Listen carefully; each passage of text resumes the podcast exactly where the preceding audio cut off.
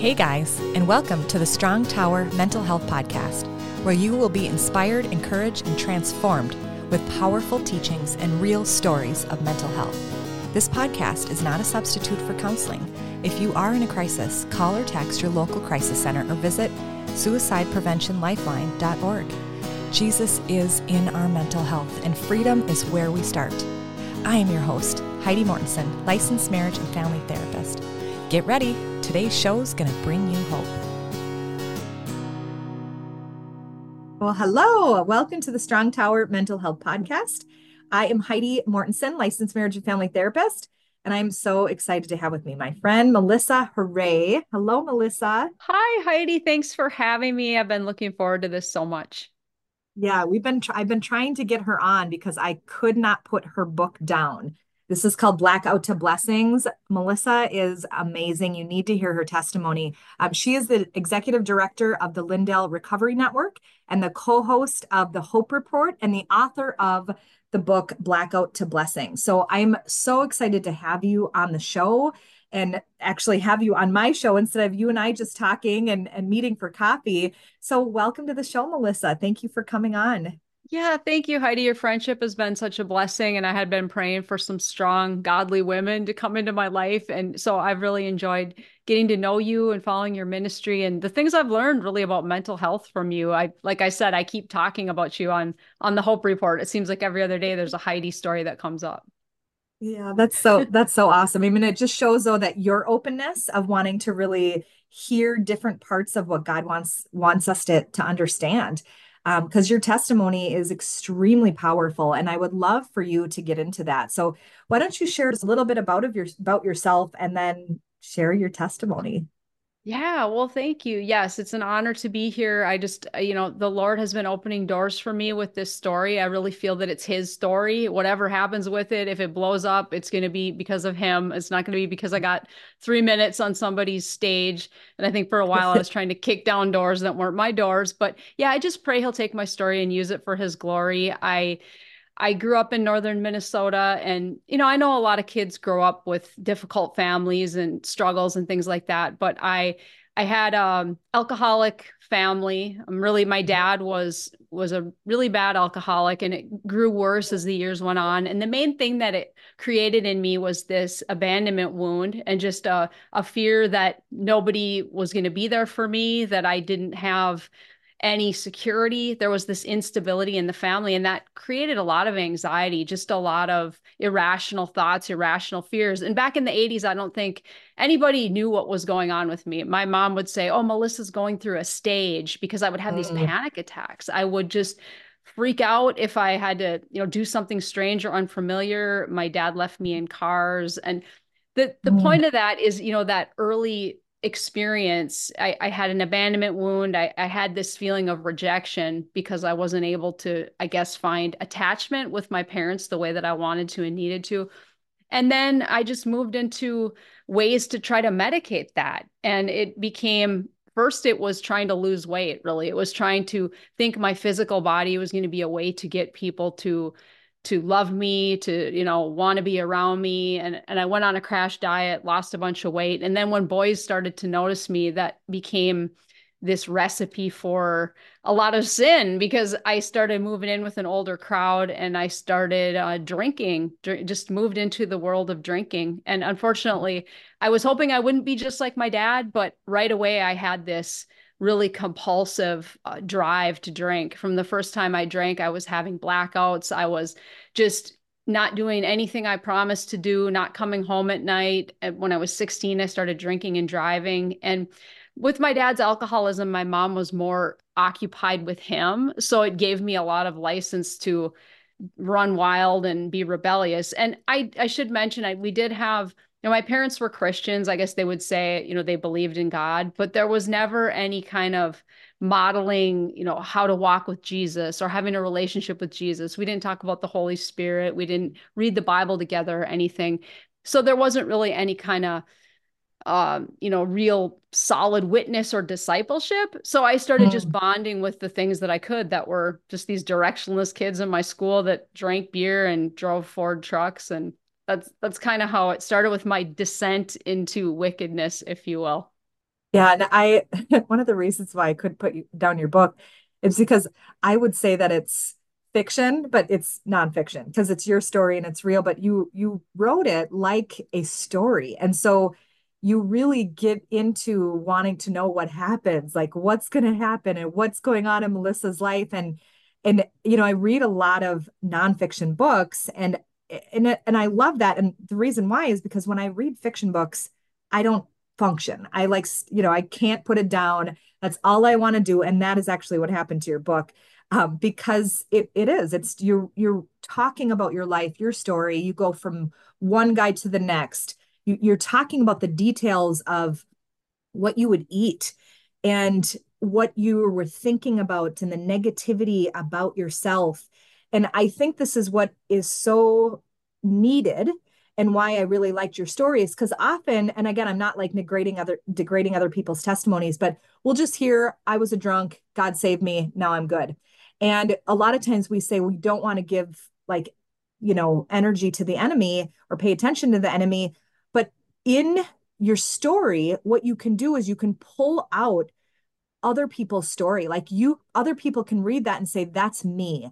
I was binge eating and then throwing up, or I was like taking these pills and focusing on how do I look in this or how do I look in that. I mean, it is such a classic s- story for so many people of being obsessed the way they look, trying to get other people to like them, trying to get attention, and and not even really knowing that you're doing it. So, could you talk about how, what made you write the story that way?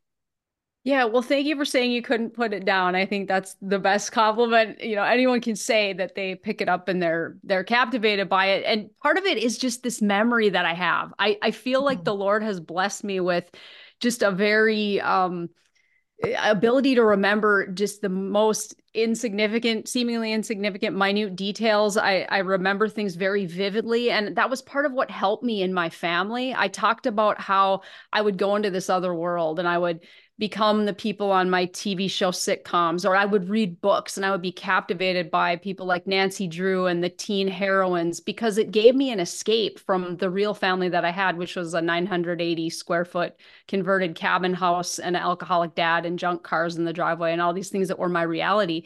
So I always had this inner, very vivid life that I would turn to. And writing was always therapeutic for me. I mean, from age eight, I remember having a little diary and writing in there and thinking this is my special book. I can put whatever i want in here. And i feel like the lord gave me that. He gave me you know a writing gift and ability to remember things Mm-hmm. for and i'm getting the chills saying this but i you know he uses everything for the good. And someday i was going to come and write about those experiences that were so painful in the moment and be able to share them with others.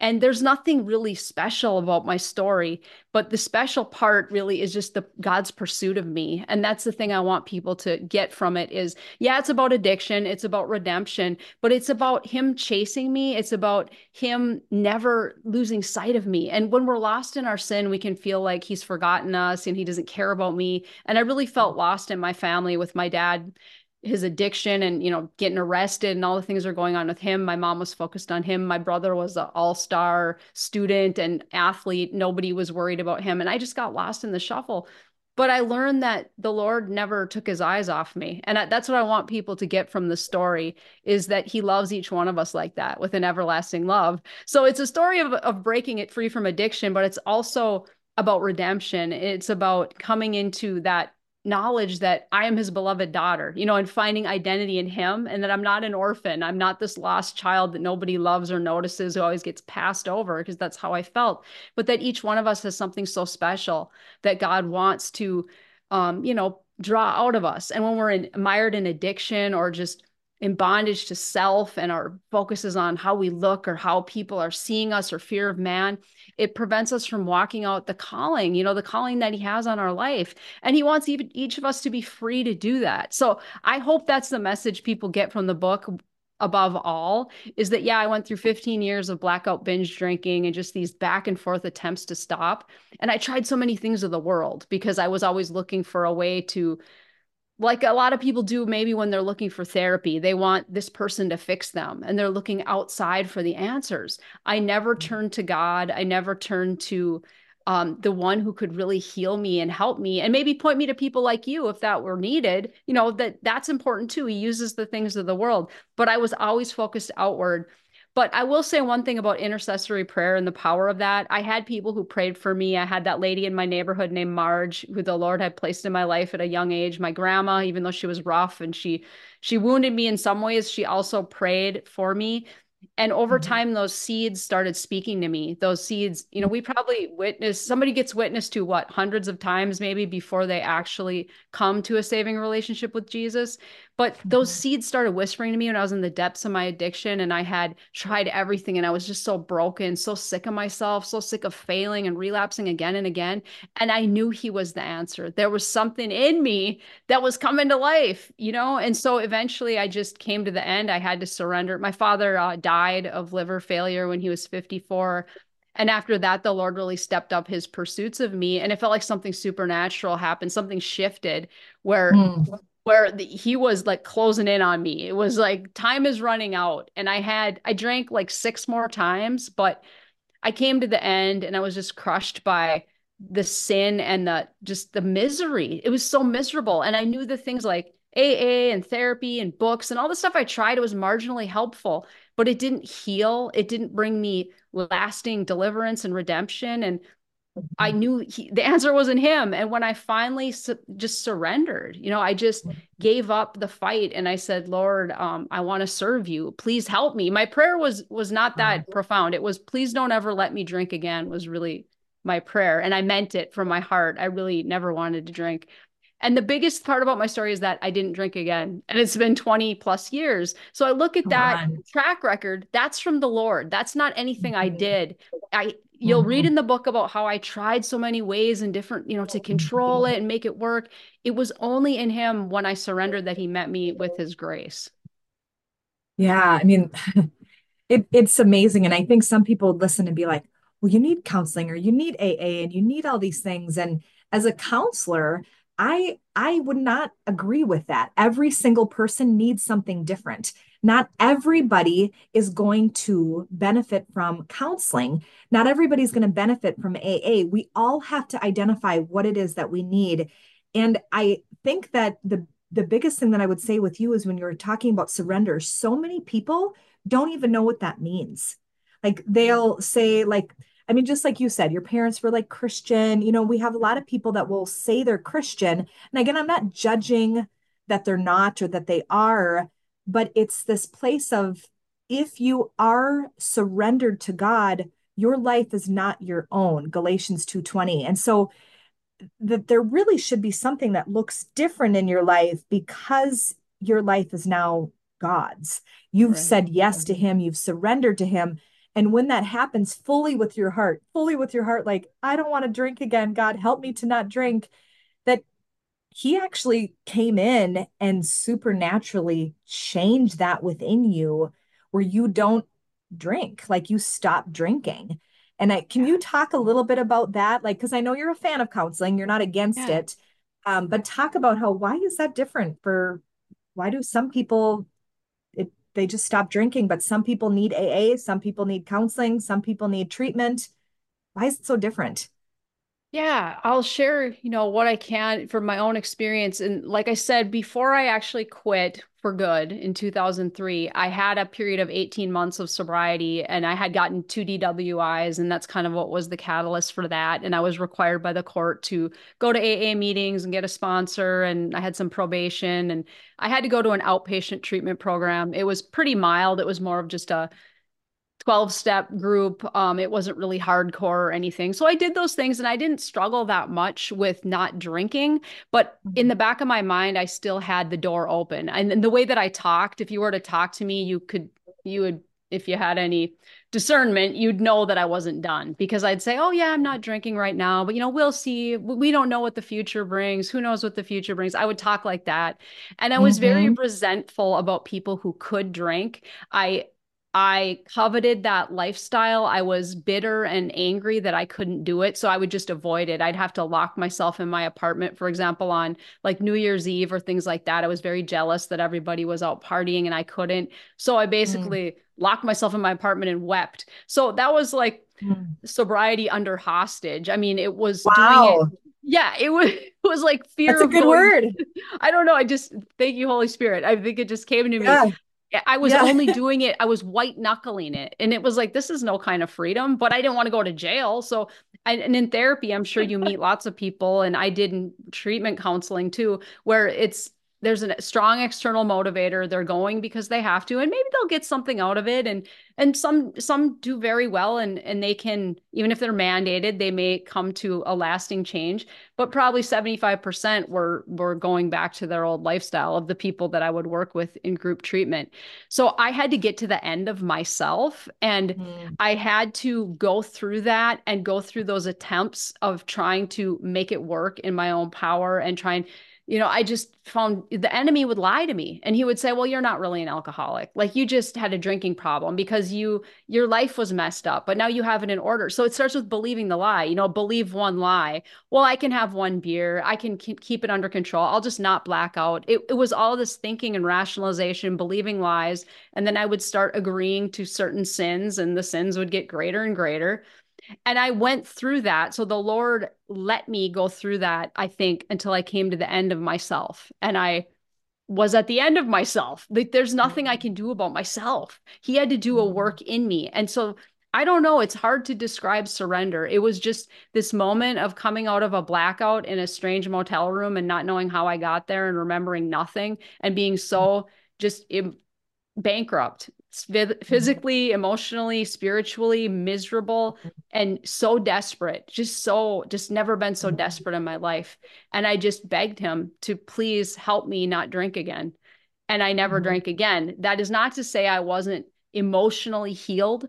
And I think that's where the therapy piece comes in. I maybe was a little naive to think, oh boy, you know, I'm great, I'm fixed. And I didn't have any compulsion, craving, or urge to drink. And I haven't forever. I never have. I've never had a day where I, and people don't believe it when I tell them this. They think, well, there surely must be some days where you had a rough day at work and you think, oh, I want to go get a drink, or you you miss it. It's like it never existed. I mean, I know I lived that life, but it has no mm-hmm. pull for me, no allure, no draw. It didn't I could go to bars and you know, I wouldn't suggest you do this, but people could be doing shots all around me. I mean, there there is no draw for me but i still had other things that you know about like like fear of man like people pleasing these things i had mm-hmm. learned in my family that were very hard to break. And that has mm-hmm. taken you know long, a long time of the sanctification to try to work through that.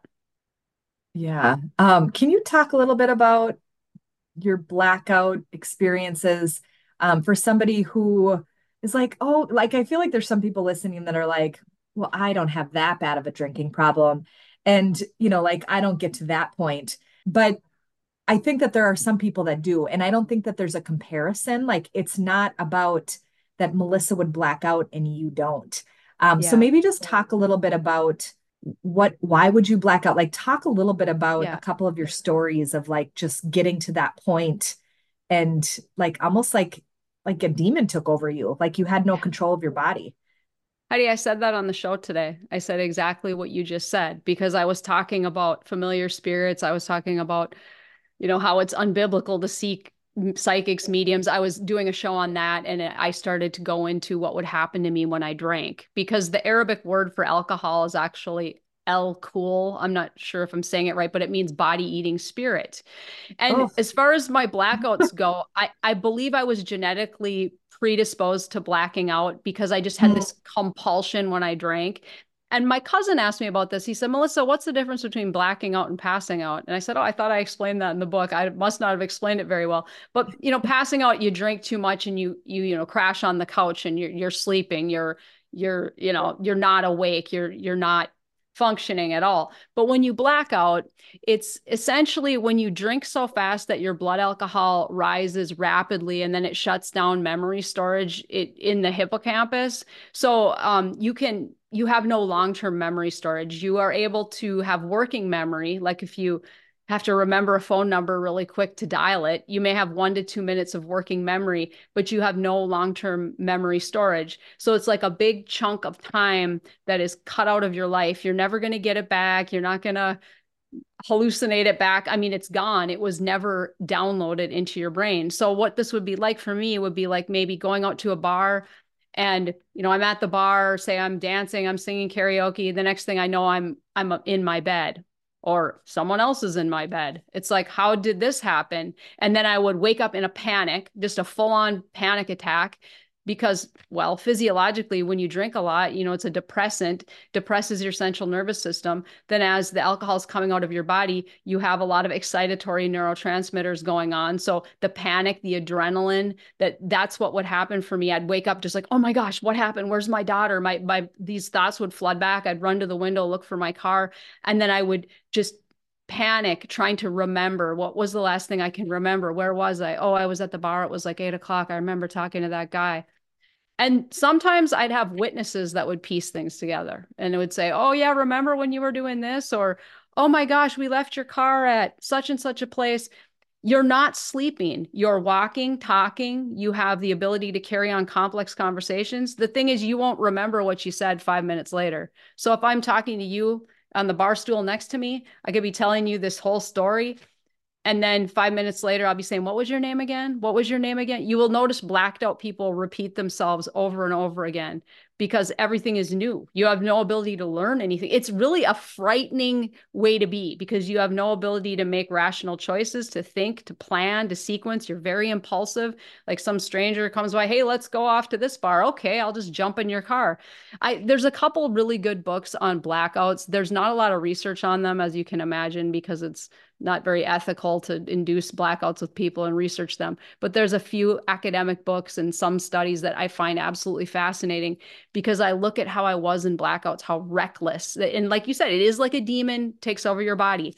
I had people record me. I had some recordings of myself and I was absolutely just horrified at who is that? It's like it's like someone else comes into your body, walks for you, talks for you, says things you never would say and this isn't to blame my behavior. It's it's having no memory. I mean when i had my second dwi i don't remember it happening. The next thing i remember i was walking around a convenience store. I was like getting food. I was just like wanting to stuff my face. And these police came up to me and they said were you in an accident? And i just looked at them confused because i didn't have any idea what they were talking about. Looked out at my car and it was all the front end was all smashed in. You probably remember that from my book but i just nodded yeah. my head like I guess I was in an accident. I, I mean, I had no memory. My last memory was singing karaoke at the bar. Next memory, you know, maybe six hours later is walking around the convenience store. It's it's a very it's reckless and I was a menace on the roads. And I just thank God that I never killed anyone or uh, you know, died driving around in blackouts. Well, I think it's why I'm glad that you're speaking your story because um, I think a lot of people, one, they feel shame about this and that you're just talking about it. And so I, I'm just very thankful for that. And even when you were talking about like God was really pursuing me in this, um, I want to just read a little section of it um, in chapter nine. It's you're with your friend Drake, and he said, Melissa, I think you have a drinking problem. You're an alcoholic. And he insisted one night that we bickered on the, you know, on the long drive back to Superior from the Crowbar in Brule, Wisconsin and you're and you respond like my dad you're saying? I guess we can't all have leave it to beaver family like you do.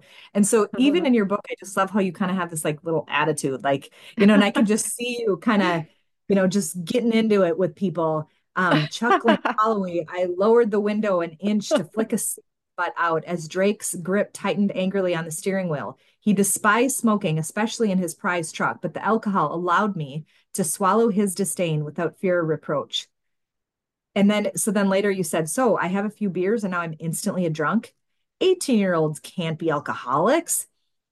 And, and this, I mean, this just is exactly what yeah. you're talking about, where like the enemy's speaking things to you.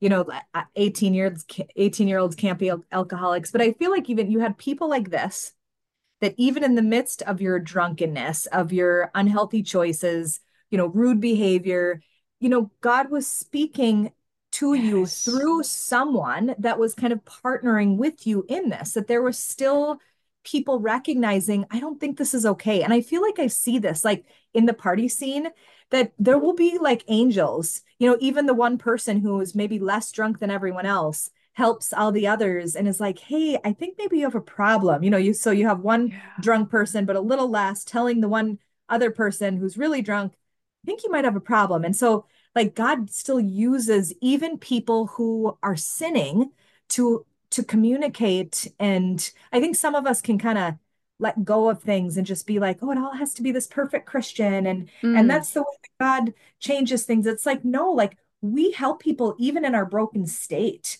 Yes. And even in the midst of our, I, I, feel like I'm saying this because I think there's some people that have a lot of shame in their story. And just mm-hmm. like God's like redeeming that He's totally redeemed your story and your history. And I just want to encourage that for the people listening that God redeems that shame, that there is no condemnation for those who are in Christ Jesus. Yes. And He doesn't see that. He's not mad at you.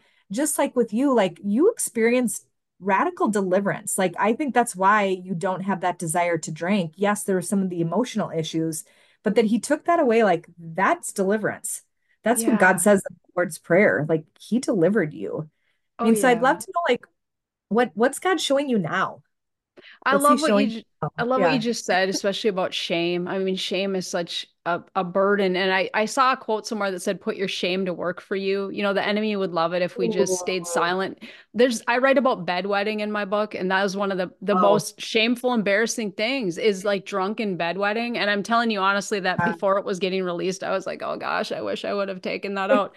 But um, no, no it's yeah. there's shameful stuff that for all of us no matter what what are if it's addiction or something else and you asked about you know it doesn't have to be extreme blackouts i mean if alcohol or drugs or whatever idolatry is is occupying your time it's it's taking you away from the lord it's yeah. you know controlling your yeah. mind and it's rendering you ineffective for the kingdom i love what you said about drake he was one of those stable guys i couldn't stick with because he was he was stable. And there were people in the book like you said even in the bar people uh, like when repo man came to the bar and i had that guy at the bar say hey you don't have to sign those papers. And i was able to go and and make an arrangement with the car company so my car didn't get repossessed. Like god would offer me like little glimmers like you said. Mm-hmm. so i love how you said that. You don't have to be perfect walking uprightly and righteously. We can help people. We can pull them out no matter where we're at.